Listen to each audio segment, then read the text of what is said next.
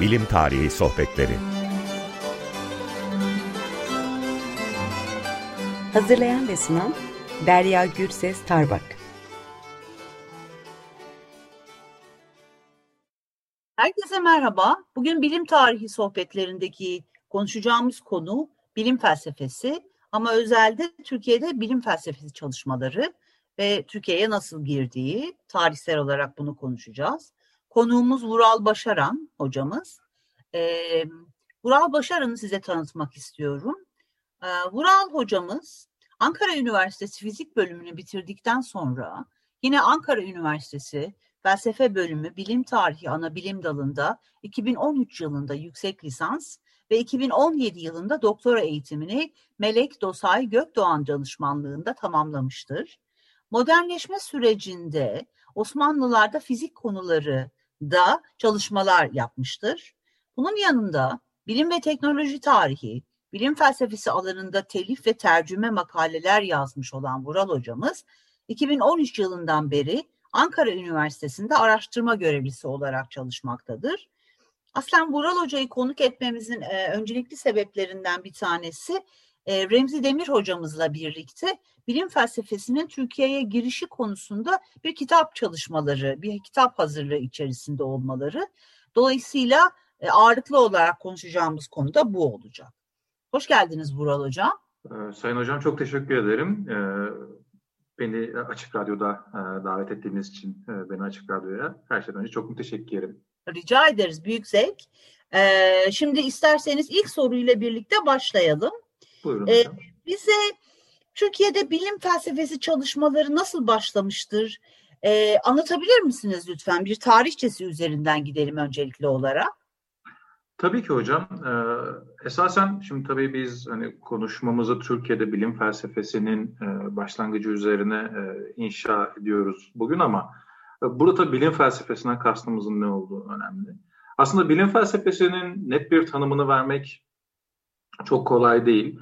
Ancak genel olarak bilme yöntemleri, bilimin metodu, epistemoloji, ontoloji gibi bir takım e, araştırma sahalarını barındıran bir alan.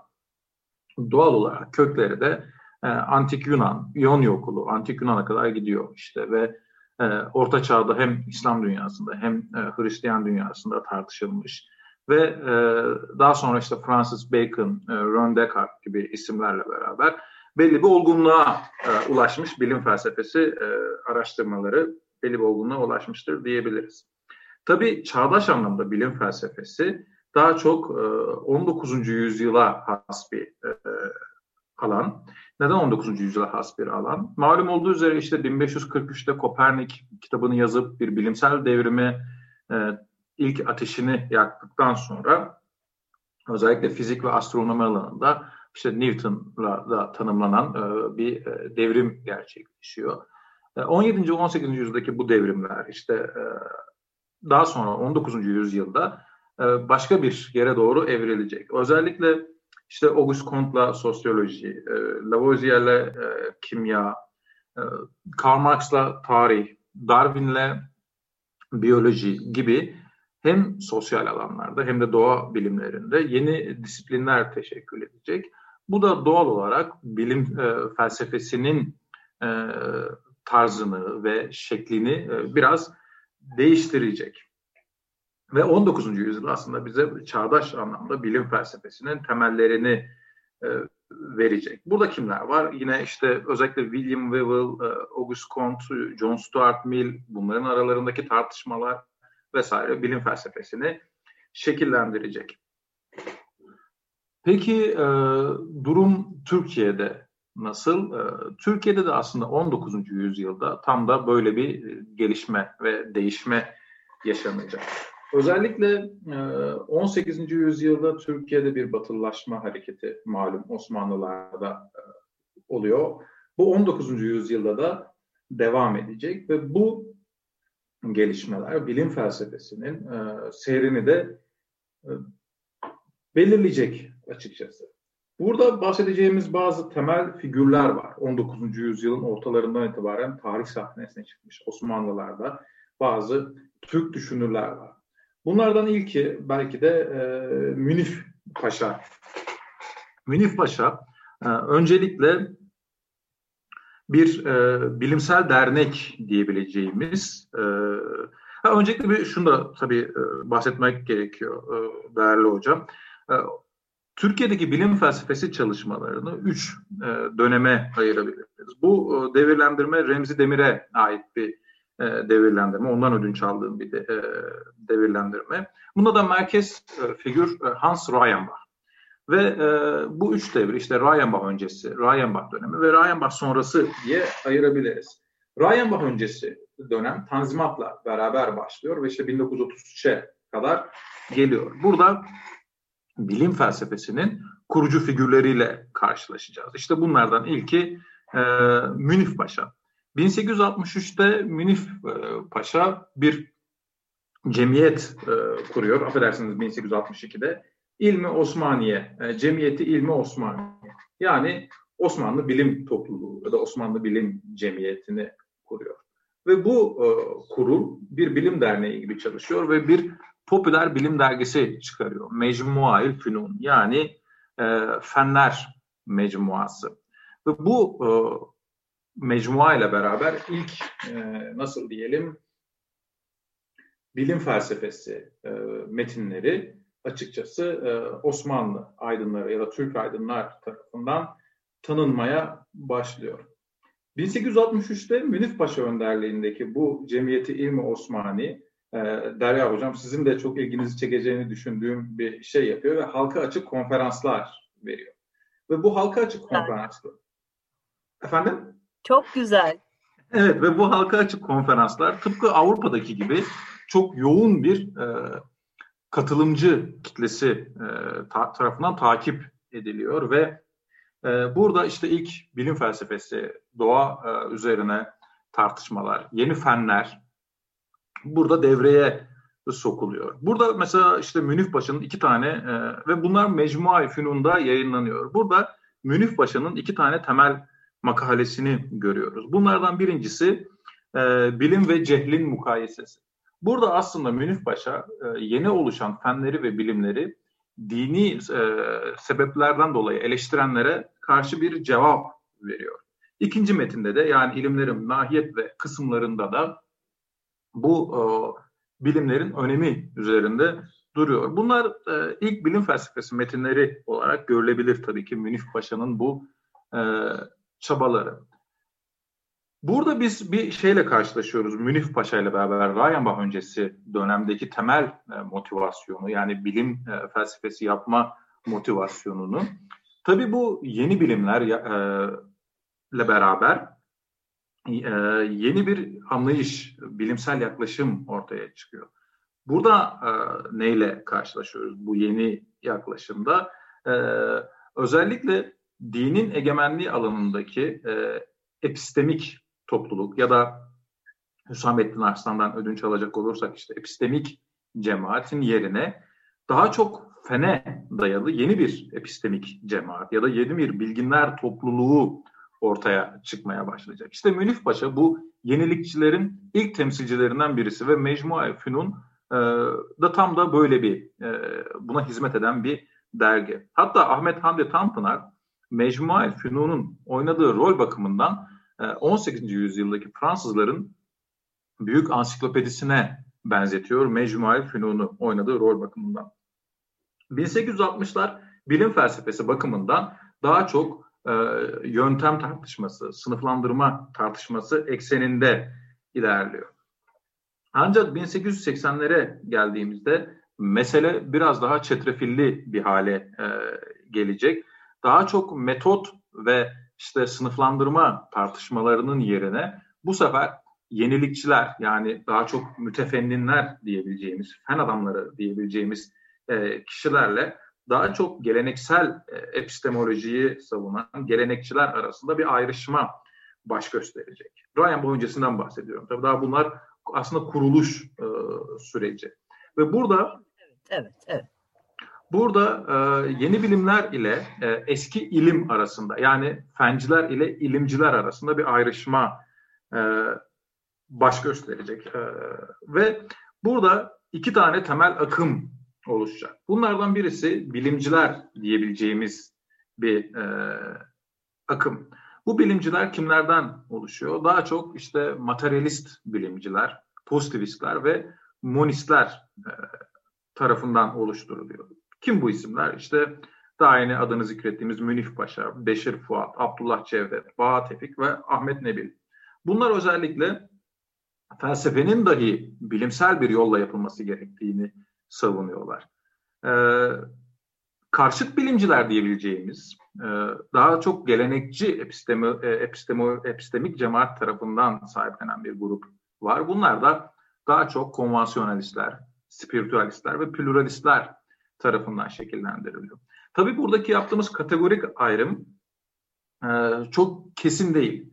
Bazı figürler evet çok belli. Mesela Baha Tevfik, Ahmet Nebil, işte Münif Paşa çok net bir şekilde bilimci taraftan işte materyalist ya da pozitivist tarafta ya da monist tarafta olduğunu iddia edebiliriz. Ama işte e, mesela birazdan bahsedeceğiz. Salih Zeki Bey e, çok etkilenmiş, konvansiyonelistlerden çok etkilenmiş ama e, karşıt bilimci ya da işte konvansiyonelist safta yer almamış. Daha kendine has, özgün bir yaklaşım sunmuş. E, peki diğer tarafta yani karşıt bilimci ya da daha gelenekçi bilim felsefesini savunanlar kimler? İşte Ahmet Mithat Efendi, Ali Sedat Bey, Musa Kazım Efendi, İsmail Hakkı İzmirli gibi bir takım figürler bu anlamda e, geleneksel epistemik topluluğu oluşturuyorlar ve devam ediyorlar. Ve bu e, iki grup arasında görülen tartışma ya da çatışma bir bir şekilde bilim felsefesinin mahiyetini belirlemiş ve bilim felsefesi e, işte özellikle e, Poincaré, Boutro, e, Bergson, e, Gustave Le Bon, e, Ondan sonra tabii ki işte Büchner ve e, Ernst Haeckel gibi isimlerle bu kişilerin yani bu ismini saydığımız düşünürlerin, Türk düşünürlerin araştırmalarıyla Türk bilim felsefesinin kuruluş devri başlamış ve böylelikle o Rayenbach'a kadar gelmişiz ve e, 1933'te de Rayenbach'ın e, İstanbul'a gelmesiyle işte malum olduğu üzere e, faşist e, Hitler e, rejimi ya da Nazi rejimi tarafından kovulan filozoflardan birisi işte Rayenbach ve İstanbul. 1933'te İstanbul'a geliyor ve İstanbul'da 5 yıl kalacak ve bilim felsefesinin şeklini ve seyrini e, değiştirecek günümüze kadar ve bu yüzden Rayenbach çok e, merkezi bir noktada duruyor. İsterseniz hocam birazcık bu kuruluş sürecinden ve bu kuruluştaki tartışmalardan e, e, günümüze doğru ve Rayenbach'a doğru e, geleyim. Çünkü Ama bu... Vural hocam size bir soru sormak istiyorum. Buyurun bu, hocam. Münif Paşa ile ilgili olarak. Buyurun. Ee, bahsettiğiniz bu iki grup ee, hani e, iki gruptan bahsettiniz e, bilim felsefesiyle ilgilenen pozitivistler Hı-hı. ve diğerleri şeklinde. Hı-hı. Ve Mecmuayir Fünun'dan bahsettiniz bu işte e, ilim cemiyetinin yayın organı gibi anlattınız bize. Evet. Tartışmalar yani her iki grup arasındaki tartışmaların e, acaba benim yani kişisel merak, merakım oldu bu şimdi e, dergide yansıması var mı? Yani dergide bu iki grup e, atışıyorlar mı en kaba tabiriyle?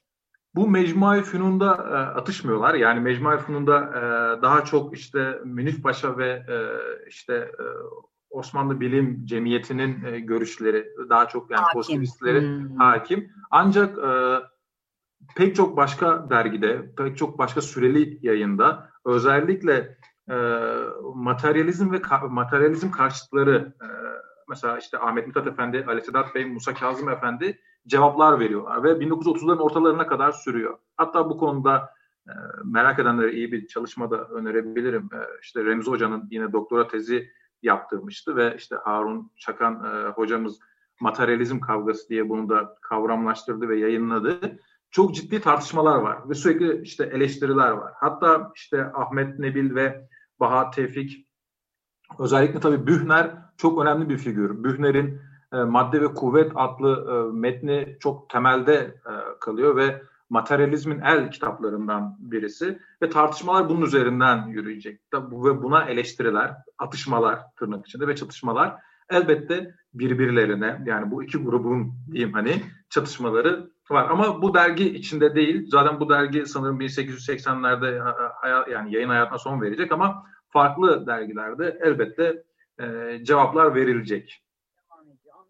O zaman tam da şimdi ben sizin sözünüzü kesmeden e, söylediğiniz konuya geçelim. Reichenbach e, etkisinden bahsedelim biraz.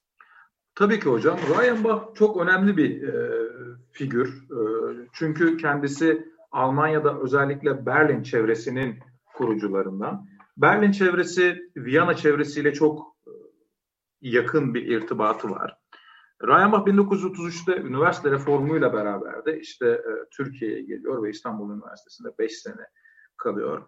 Reichenbach'ın temel hedefi e, felsefeyi bilimler arasında merkezi bir yere oturtmak ve beşeri bilginin yani toplum bilgisinin, insanlık bilgisinin bilimsel e, bir halde sunulmasını sağlamak. Felsefeyi de bilimsel yapmak. Felsefenin de yöntemlerini özellikle doğa bilimlerinin e, yöntemleri gibi inşa etmek diyebiliriz.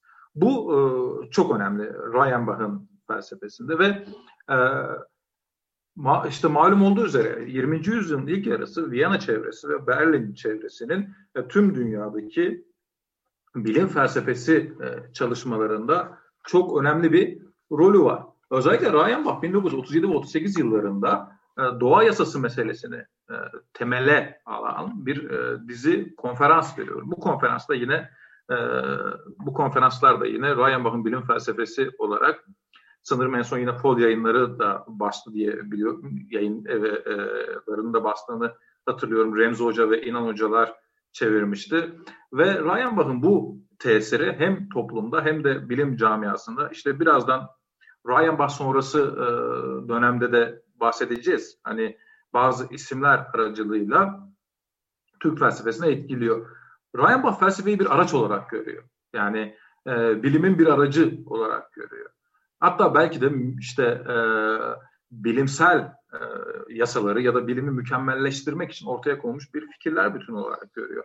Hatta e, işte İstanbul Üniversitesi'ne geldiğinde felsefe kitaplarına bakıyor ve doğa bilimlerine ait kitapların azlığını görüp oradaki felsefe metinlerini ki tahminim işte e, Hegel'ler, Descartes'ler vesaire vardır. Bunları e, Edebiyat Fakültesine gönderilmesi gerektiğini çünkü artık felsefenin bunlarla yapılmadığını bilimi mükemmelleştirmenin bir aracı olarak görülmesi gerektiğini söylüyor. Ve Reichenbach bu bakımdan etkileyecek. Çünkü işte özellikle öğrencilerinden mesela Nusret Hızır e, Ankara Üniversitesi'ne gelecek, farklı yerlere e, gidecekler ve e, bir, bir şekilde, bir, bir biçimde 1980'lere kadar Reichenbach'ın etkisini, özellikle Alman felsefesinin etkisini göreceğiz. Ancak 1980'lerde özellikle Thomas Kuhn'un ve işte Karl Popper'ın ya da Feyerabend'in metinlerinin çevrilmesiyle beraber Reichenbach'ın etkisinin e, kırılmaya başladığını göreceğiz. Ama bu dediğim gibi ta 1980'lere kadar e, de, devam edecek Reichenbach'ın etkisi. Tabii Reichenbach felsefesi üzerine daha uzun uzun konuşabiliriz ama sanırım e, o kadar zamanımız yok. Biraz Reichenbach'tan sonrasından, e, Reichenbach'ın sonrasından bahsetmemi istiyorum. Evet, evet. Ee, şöyle yapalım. 80'ler sonrasında yani Reichenbach etkisinin kırılmaya başlamasından sonra hangi çalışma konuları popüler bir hale geliyor? Onun üzerinden başlayalım. Yani kişiler üzerinden gitmektense temalar üzerinden gidelim istiyorum Vural Hocam. Tabii ki şimdi burada ama öncelikle şunu bir söylemek e, gerekiyor. Reichenbach'tan sonraki bu etkinin sürmesinde yine yani pozitivist geleneğin, e, pozitivist ve yeni pozitivist geleneğin sürmesinde işte bazı isimler e, var işte e, Nusret Hızır, Aydın Sayılı, Cemal Yıldırım, Hüseyin Batuhan, Theo Grünberg, Arda Denkel gibi pek çok isim var. Ama e, tabii hocam bilim felsefesinde konulara baktığımızda 80'den sonra şöyle bir değişmeyle e, karşılaşacağız. Özellikle e, bilimin o kendi içsel yapısı ve e, metodundan ziyade 1982'de sanırım değil mi çevriliyor e, e, Thomas Kuhn'un bilimsel devrimlerin yapısı e, ve yine 80'lerde çok hızlı bir biçimde işte Popper ve Feyerabend geliyor ve artık bilim felsefesi o işte sadece işte nesnel e, dışsal etkilerden arınmış e, bir etkinlikten ziyade toplumun kolektif bir etkinliği, bilimsel toplulukların ya da kolektif bir etkinliği ve e, o, olarak görülmeye başlanıyor. Yani artık bilim felsefesi e, 1980'lerden itibaren sadece bilimin içinde bilimi mantıksal bir biçimde analiz etmekten ziyade toplumun e, bilimi nasıl algıladığı, bilimsel toplulukların nasıl çalıştığına yönelik daha çok bilim sosyolojisine evrilen bir hat e, üzerine gidiyor. Şimdi Thomas Kuhn'un metnine bilim sosyolojisi metni dememiz pekala uygun. Ama onun metninin ortaya koyduğu pek çok sonuç var işte. Ondan sonra bilimin nesnelliğini tartışmaya başlıyor. Bu tam da bilim felsefesinin e, konusu. Ondan sonra işte sosyal bilimciler ve doğa bilimcilerin arasındaki yaklaşımları tartışmaya çalışıyoruz. Yani bilim felsefesinden bilim sosyolojisine dair e, Kuhn, Popper ve Feyerabend'le beraber radikal bir değişme yaşıyoruz 80'lerden sonra. Türkiye ve dünyada da aslında bu böyle. Ee, şimdi e, süremiz yettiğince seçtiğimiz kitap üzerinden bir konuşma yapmak istiyorum. Ee, yeni de anladığım kadarıyla Fol Yayın Evi tarafından e, çevirisi yayınlandı. Puan Kare'nin Bilimin Değerli kitabı. E, bu kitabı siz seçtiniz bizim için. Dolayısıyla neden böyle bir seçim yaptığınızı bize anlatabilir misiniz Vural Hocam? Tabii ki hocam. Evet bu Poincaré'nin e, Bilimin Değeri metni ve Fethi Yücel tarafından yapılmış çevirisi geçtiğimiz sene sanırım yeniden basıldı. Bu metin aslında ilk ilk olarak Henry e, yani Poincaré'nin bu metni Salih Zeki Bey tarafından bahsedildi ve çevrildi ve yayınlandı. Hem de bu metin 1905 yılında Henry Poincaré tarafından yazılıyor ve Türkçe'ye çevirip basılması 1912. Yani hemen 7 sene sonra. Çok yakın bir e, zaman diliminde Salih Zeki Bey tarafından basılıyor. Poincaré'nin başka kitapları da var. Yine bilim felsefesiyle ilgili. Bilim ve hipotez ve bilim ve metod. Aslında Poincaré'nin bu minvalde yazdığı ilk kitap 1902 yılında Bilim ve Hipotez adlı metnidir. Bu metin e, Poincaré'nin uzlaşımcı bilim felsefesi yaklaşımını gösterdiği bir metindir. Ancak bu metinden yani bilim ve hipotezden 3 yıl sonra bugün e, ele aldığımız bilimin değerini yazıyor Poincaré. Bu metni yazmasının temel sebeplerinden birisi bilim ve hipotezdeki uzlaşımcılığı ya da uzlaşımcılık anlayışı Henry Poincaré'nin e, çok radikal bir biçimde radikal bir görecililiğe ve e, işte şüpheciliğe yer açtığına dair iddialar ortaya atılıyor ve bilimin değerini indirdiğine dair bazı yaklaşımlar ortaya konuyor. Poincaré bunlara cevap vermek için bir e, şekilde bilimin değerini yayınlıyor. Burada tabii Salih Zeki Bey'in önce bilimin değerini 1912'de e, bastırması ve bilim ve hipotezin daha sonra 15 sene sonra 1927'de basılması e, Salih Zeki Bey'in e, açıkçası e, bir tercihiymiş gibi geliyor. Burada da Salih Zeki Bey e, özellikle bilimci e, yaklaşımı e, ve bilimin değerini arttıran yaklaşımını ortaya koymak için bilimin değerini yani bu metni çevirdiğini görüyoruz ve bastırdığını görüyoruz. Metnin içeriğine baktığımız zaman Poincaré genel olarak burada işte nesnellik üzerine tartışıyor ve e, bilimin değerini teslim etmek üzerine e, bu metni kaleme alıyor. Anladım, anladım. Bu bir pozitivist, e, bir bilim savunusuna e, dönüşmüş gibi görünüyor. Aslında ee, tam da öyle değil hocam. Aslında tam da öyle değil. Burada pozitivizmden ayrıldığı noktaları da tanımlıyor Poincaré. O zaman ne yapalım biliyor musunuz hocam? Bunu yeni bir programda sizinle yeniden konuşalım. Çünkü maalesef süremiz bitti. Tamam hocam. Çok ee, kıymetli bir metin. Bu bakımdan tekrar tartışmayı... Tartışmaya açık. Kesinlikle. Açık, ben de katılıyorum. Ee, çok çok teşekkür ederim Vural hocam. Ee, bize katıldığınız için bugün ve değerli e, bilgiler için. Yeniden bir programda buluşmak üzere. Ben çok teşekkür ederim hocam. Çok sağ olun. Herkese iyi günler diliyoruz.